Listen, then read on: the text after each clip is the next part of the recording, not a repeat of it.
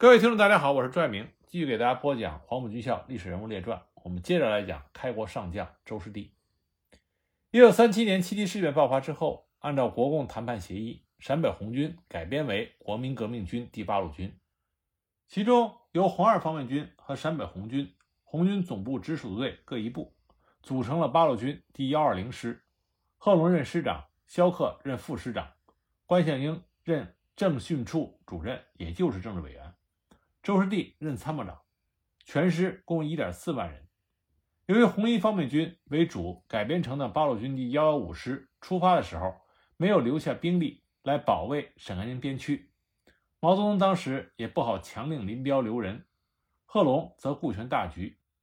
一举就留下了全师五分之二的兵力来保卫党中央。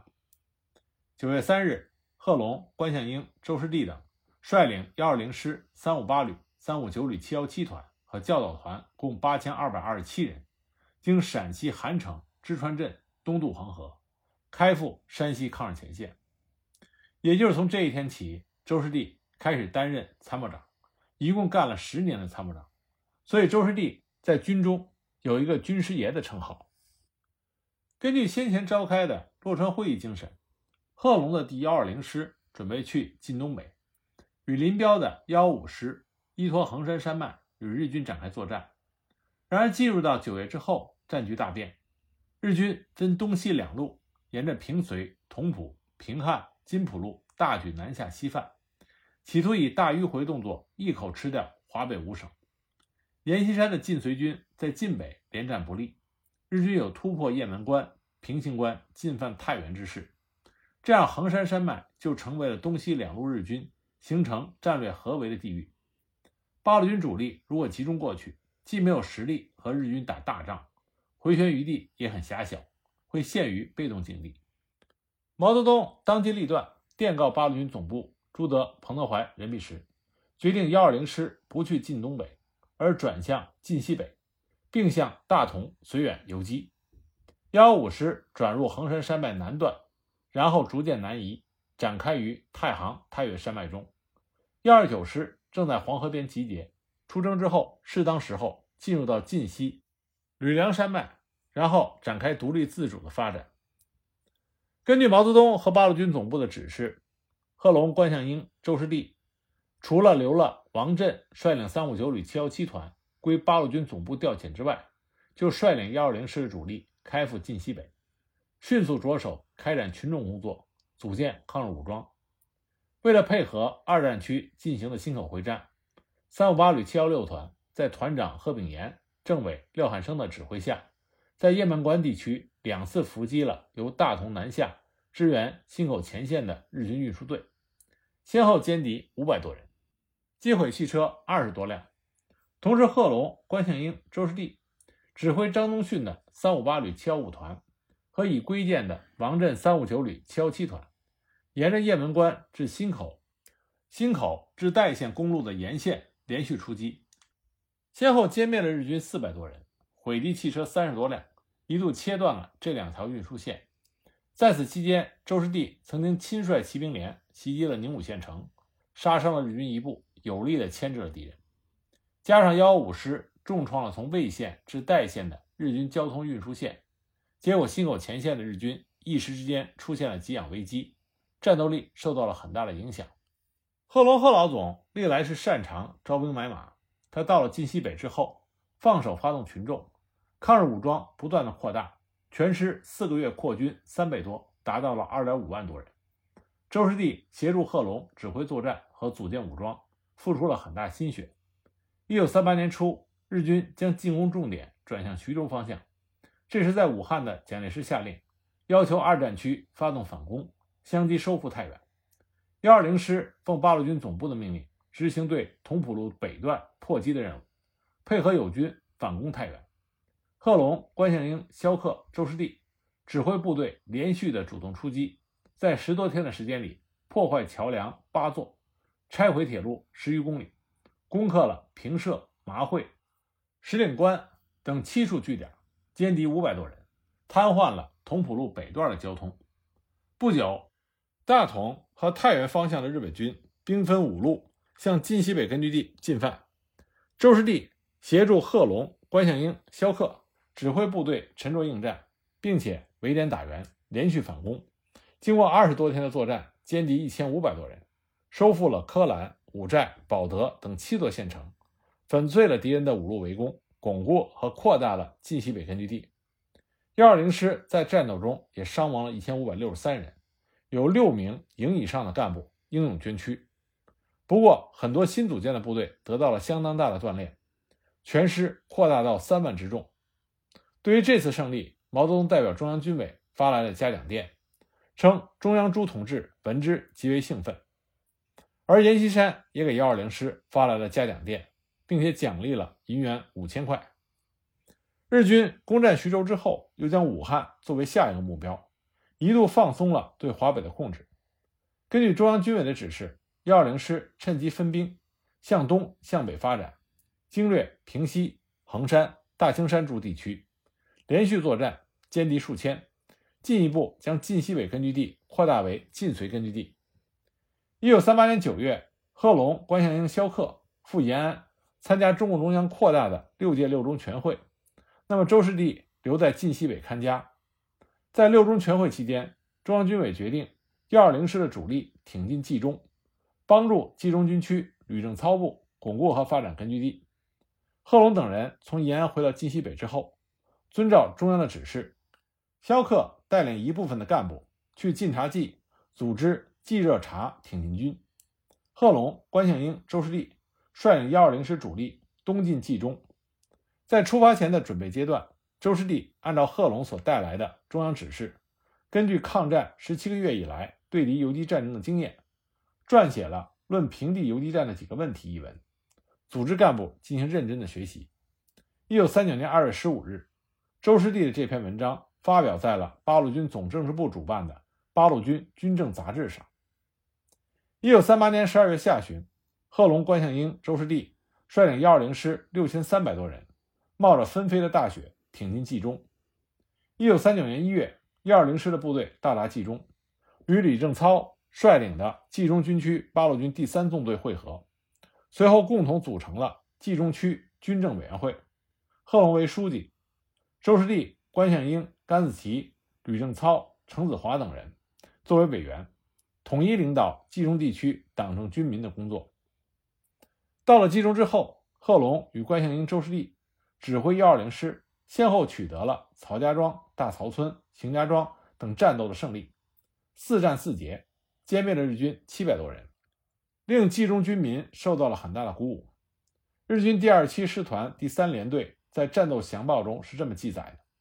二月上旬，我第一、第二大队在河间西方与八路军交手的时候，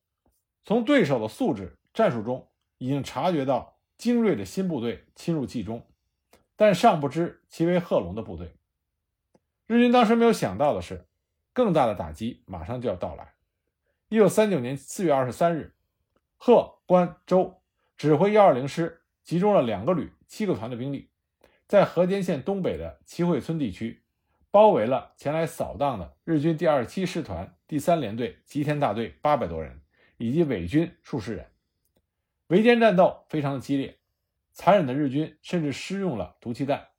导致贺龙以及幺二零师机关二十多人中毒。贺龙当时强忍着头晕目眩和呼吸困难，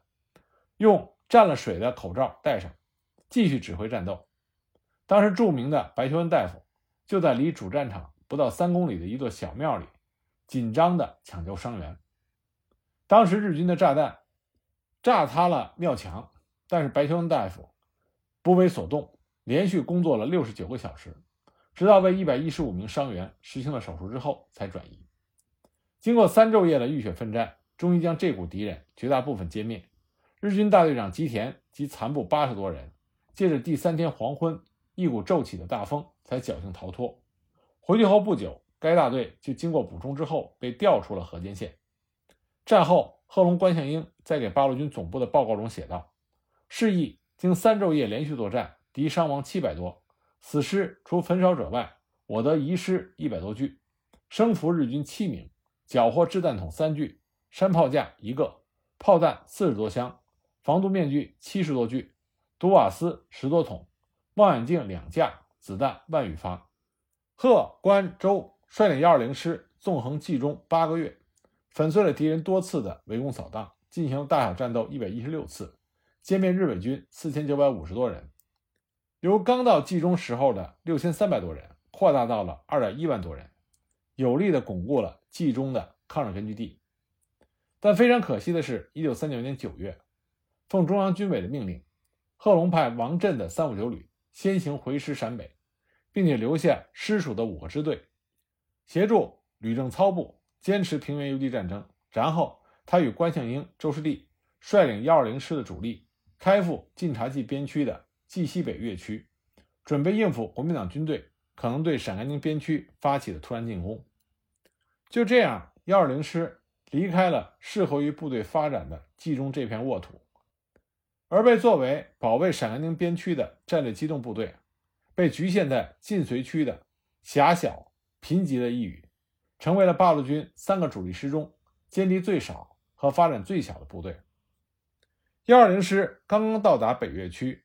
日军中有反游击战专家之誉的华北方面军独立混成第八旅团旅团长水原义重少将。就率领着日伪军一千五百多人，向晋察冀边区的重镇陈庄进犯。陈庄以西不远就是晋察冀边区的政府和军区司令部所在地，因而这里成为日军每次扫荡的首要目标。贺、关、周决心诱敌深入，经过几轮的斗智斗勇之后，终于在陈庄将这股日伪军的主力包围。经过三昼夜的激战，全歼该敌。共毙伤日伪军一千多人，击毙日军独立步兵第三十一大队大队长田中省三郎大佐等军官。水原义重少将在率部来援的时候也被打成重伤。陈庄一战是幺二零师一次歼敌最多的经典战斗，在当时影响很大。蒋介石、程潜、卫立煌等人都给贺龙发来了贺电。战后，周士第撰写了《论陈庄战斗》一文。细致总结了这次战斗的经验教训。在这之后，日军华北方面军驻蒙军独立混成第二旅团旅团长阿部圭秀又指挥所部向北岳区进犯，协同保定方向向唐县地区进攻的日军第幺零师团，史称是对晋察冀边区的1939年冬季大扫荡。聂荣臻与贺龙、关向应。同意了晋察冀军区第一军分区司令员杨成武提出的作战方案，决定先打冒进在前的阿部圭秀部。贺龙又将幺二零师的一部加强给杨成武，配合进行反扫荡作战。结果，杨成武接连取得了堰夙崖、黄土岭伏击战的胜利，先后歼敌一千五百多人，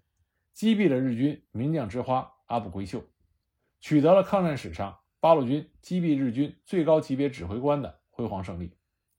周士第在协助贺龙和聂荣臻指挥这次反扫荡作战，并且亲自率部出击追歼逃敌，胜利收复了抚平县城，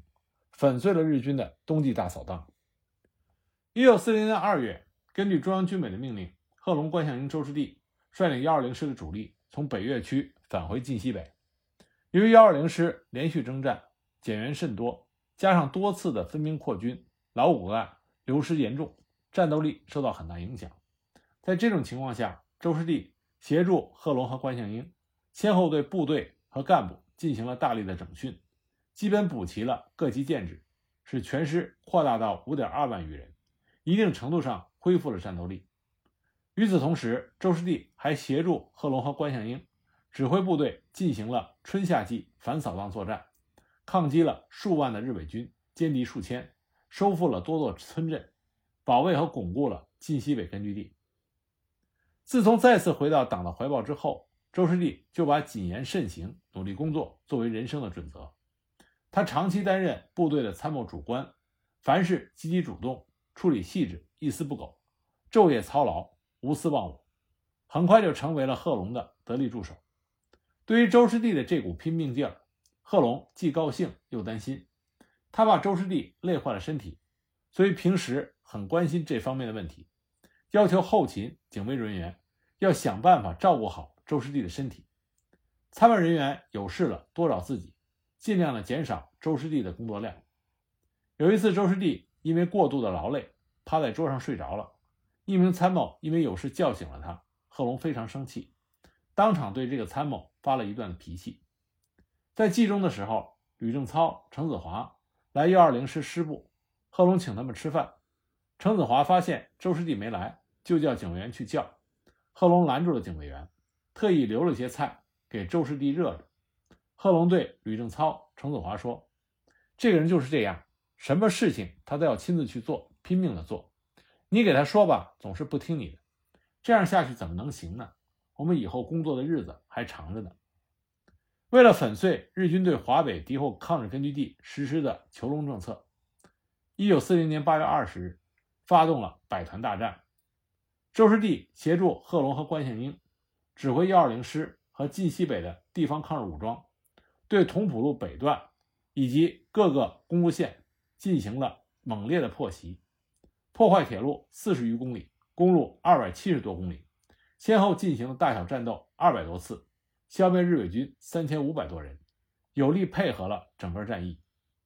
十一月份，根据中央军委的命令，成立了晋西北军区，贺龙任司令员，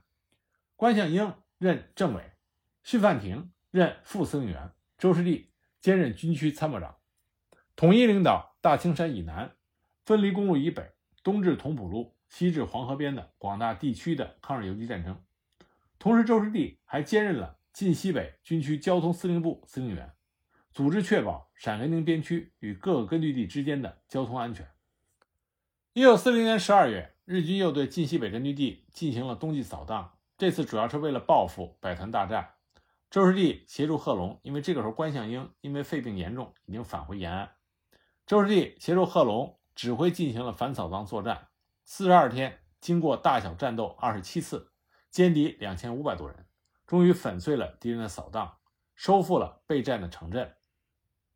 进入到一九四一年之后，日寇对华北实施了所谓的治安强化运动，在军事、政治、经济、文化等方面全力围剿和压迫敌后抗日根据地，抗战进入到最艰苦的阶段。面对着晋西北根据地连遭日军的蚕食、扫荡和经济封锁，导致面积减小、人口减少的恶劣局势，贺龙、周师弟等人。针锋相对，指挥主力部队和地方部队深入到敌后，广泛的展开游击战争，到处打击日伪军，并且组织武工队与敌人争夺基层政权，顽强的与敌较量。同时响应党中央的号召，开展大生产运动，开荒种地、采矿建厂，厉行节约，从而在物质上基本保障了军事斗争的需要，减轻了群众的负担。在这一年中，贺龙、周师弟等人。领导晋西北军民共进行了大小战斗一千二百七十一次，歼灭日伪军一万多人。同时，在晋西北军区还创办了国民革命军第十八集团军抗日军政大学第七分校，由周师弟兼任校长。为了培养和提高晋西北军政干部的素质，做了大量的工作。一九四二年春，贺龙、林峰奉中央的指示回延安参加整风运动和党的七大。晋西北军区的工作由周士立主持，继续指挥进行反扫荡作战，并且根据中央的统一部署，在晋西北军区开展了整风运动。鉴于贺龙威望高、善理财，再加上幺二零师所属部队已经成为保卫陕甘宁边区的核心力量，所以毛泽东决定将贺龙留在延安任职。五月份，中共中央和中央军委指示相继成立了陕甘宁晋绥联防司令部。和中共中央晋绥分局，贺龙、徐向前、关向英、林峰等人分别担任联防军和分局领导。同时，晋西北军政委员会撤销，晋西北军区受联防司令部统辖。周师弟同时兼任了晋绥分局的委员。十月份，晋西北军区改称为晋绥军区，贺龙仍兼司令员，周师弟仍然兼任参谋长。那么这一年的敌情较为严重。日伪军反复对晋西北根据地进行疯狂的蚕食、扫荡，大搞三光政策，根据地面临非常大的困难。周士第指挥晋西北军民顽强地和敌人周旋，反复争夺每一个村庄和基层的政权。当年八月，晋绥分局的代理书记林峰从延安返回晋西北，主持分局工作，并且传达了毛泽东关于把敌人挤出去的指示。周士第和林峰等人就召开了干部大会。集思广益，他们发动群众，指挥全区的主力部队游击队，同武工队、民兵和广大群众密切配合，开展了伏击战、破袭战、地雷战、麻雀战各种形式的军事斗争。经过四个半月的艰苦斗争，进行了大小战斗三百多次，挤掉了敌人据点五十多个，摧毁了敌伪政权八百多个，建立了五百多个抗日民主村的政权，改变了一千多个村庄的形式。扩大了根据地，缩小了敌占区，从而度过了1942年最艰苦的阶段，进入到形势转折的1943年。那么，在周师弟的回忆录中有一篇文章，名字就叫做《把敌人挤出去》。周师弟等人利用有利的形势，继续的挤敌人，进一步加强了政治军事攻势。到了1943年7月，已经在大部分的军分区将敌人挤到了据点和交通线附近。日伪据点的活动范围从上百公里压缩到了几公里。九月初，吕正操率领八路军第三纵队撤出了冀中，到达晋西北，被任命为晋绥军区司令员，军区的力量得到加强。而令周师弟更加感到欣慰的是，疾风暴雨般的延安整风运动已经接近尾声。关于他自己所担心的历史上的脱党行为，贺龙已经给他传过话，说审查没有问题。当整风审干工作结束之后，周师弟被提升为晋绥军区副司令员兼参谋长。而这个时候，日伪军又兵分两路，对晋绥根据地发起了秋季大扫荡，一直打到了黄河边，气焰十分嚣张。周师弟在前方组织作战，避敌锋芒，指挥各武装力量化整为零，敌进我进，骚扰敌人的后方，同时搜集情报，寻机打击敌人。九月二十七日。南路日军第五十九旅团第八十五大队七百多人和伪军一百多人奔袭兴县，企图围捕驻此的晋绥军区党政领导机关。当扑空之后，这路敌人不甘心，又连续进犯兴县西北的魏家滩、马浦滩等地。周师弟抓住他们孤军深入的有利战机，迅速调集近七个多团的优势兵力，采取沿途分段伏击围歼的战术。连续出击，穷追猛打，经过三个昼夜的围捕战斗，终于在甄家庄地区将这股日伪军基本歼灭。整个战斗共消灭日军七百多人，伪军一百多人，只有少数溃散的日军摸黑逃跑，并且缴获了轻重机枪十多挺以及大量的军用物资，沉重的打击了前来扫荡之敌。日军主力很快就撤回了据点，原定两个月的扫荡计划只执行了。四十多天就结束了，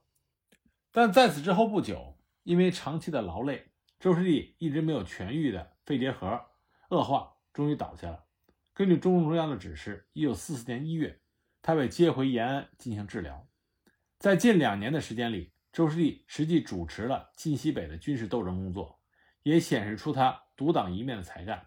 但毕竟晋绥根据地狭小贫瘠，人口也少，客观环境使然。施展不开手脚，主要起到的是屏障陕甘宁边区的外围战略区的作用。相比晋察冀、冀鲁豫、山东、华中这些大战略区，就差了很多。周师弟在抗战期间的功绩少有流传，除了他作风内敛低调以外，地域环境的限制也是一个非常重要的因素。就像他指挥的抗战期间堪称游击战与运动战相结合之典范的甄家庄战斗。也被埋没了很久。在延安养病期间，周师弟仍然关心着晋绥的工作，还被任命为晋绥分局对敌斗争委员会副书记和财政经济委员会委员。一九四五年四月到六月，周师弟参加了党的第七次全国代表大会。会后，他仍然留在延安养病。抗战胜利之后，中国大地重新洗牌，中共中央对各战略区进行了紧急调整。将地方武装集中起来，组建野战军，实现从游击战向正规战的转变，以适应新的战斗形势。一九四五年八月，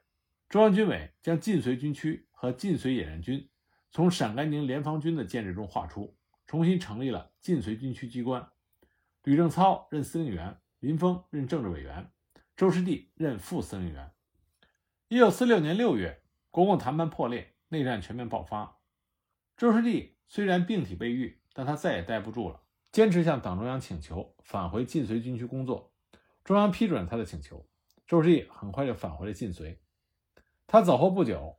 他的老政委关向英因为肺结核病久治不愈，病情恶化，在延安去世，时年四十四岁。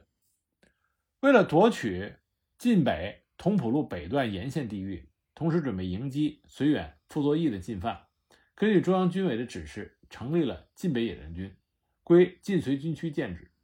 由周师弟任司令员兼政治委员，贺炳炎任副司令员，廖汉生任副政委。周师弟随即就指挥晋北野战军发起了晋北战役，抢在傅作义部出援之前，先攻击晋北的阎锡山部进犯之敌，控制同蒲路的北段。在晋察冀野战军的配合下，晋北野战军连克了朔县、宁武、定襄、五台等五座县城，拔掉了大小据点一百零三个，歼敌八千一百余人，胜利结束了战役。本来按照中央军委制定的，在北线夺取三路四城的战略部署，晋察冀军区主力应该先在平汉路作战，以日和及平津方向的国民党军为主要对手。但在晋北野战军控制了同蒲路北段之后，大同就已经孤立。而且守城的阎锡山部队比较好打，聂荣臻认为此时正是夺取大同的良机，于是请示中央军委后改变了计划，与贺龙联手，集中了晋察冀、晋绥两军区主力五十多个团、十多万的兵力，攻取大同。结果没想到败在了傅作义的手下。周师弟指挥的晋北野战军也参加了这次战役，但打得很不顺手，攻坚组员都失利了。虽然歼敌一千七百多人，但于大局无补。而在这之后，张家口失守，承德也被东线的国民党军攻陷，晋察冀与冀察热辽两解放区的联系已经彻底被切断，华北战场陷入到一种非常不利的态势。那么，由于战场东移，晋绥地区暂无大的战事，为了集中主力作战，中央军委下令撤销了晋绥野战军和晋北野战军的番号。所属部队统一编成三个纵队，归晋绥军区建制。周师弟被调回军区工作，并且兼任了晋绥军区军事政治干部学校副校长及党委书记的职务。因为他身体一直没有痊愈，周师弟带病工作了一段时间之后，不得不回到军区司令部休养。一九四八年五月上旬，中共中央在河北省抚平县城南庄召开了会合后的第一次书记处扩大会议。研究了夺取全国胜利的各项战略部署和方针政策。根据会议精神，中共中央和中央军委在会后对华北和中原两大战略区进行了调整和加强，其中将晋冀鲁豫、晋察冀两个解放区的领导机关合并，组成了华北军区。在这个基础上，成立了华北军区第一兵团，下辖原晋冀鲁豫第八、第十三、第十五纵队，由华北军区第一副司令员徐向前。兼任兵团司令员和政治委员，周士第任副司令员兼副政委。徐向前和周士第都是黄埔一期生，当时徐向前是在一队，周士第是在二队。只不过周师弟在一期生中是非常活跃的共产党员，徐向前则是不显山不露水，直到一九二七年大革命失败前夕才加入了中国共产党。两个人在校学习的时候并不熟悉。那么和周师弟相比，徐向前后来居上。很巧的是，徐向前也是个老病号，患结核性胸膜炎，在延安卧病多年，连去山东战略区指挥作战的机会也错过了。这次他们两个人搭档，徐向前当时就和周师弟开玩笑说：“我们俩都是老病号，两个人顶一个人用吧。”那么周师弟和徐向前